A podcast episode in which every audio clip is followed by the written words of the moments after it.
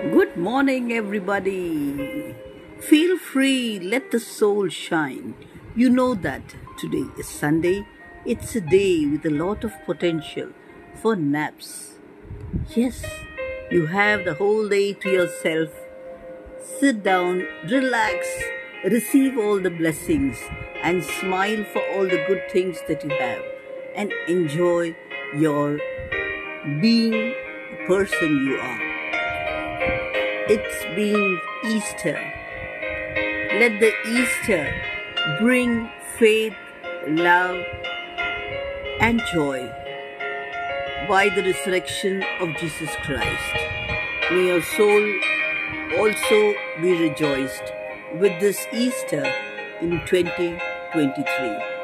Let's all unite and spread peace and love to all our brethren all over the world.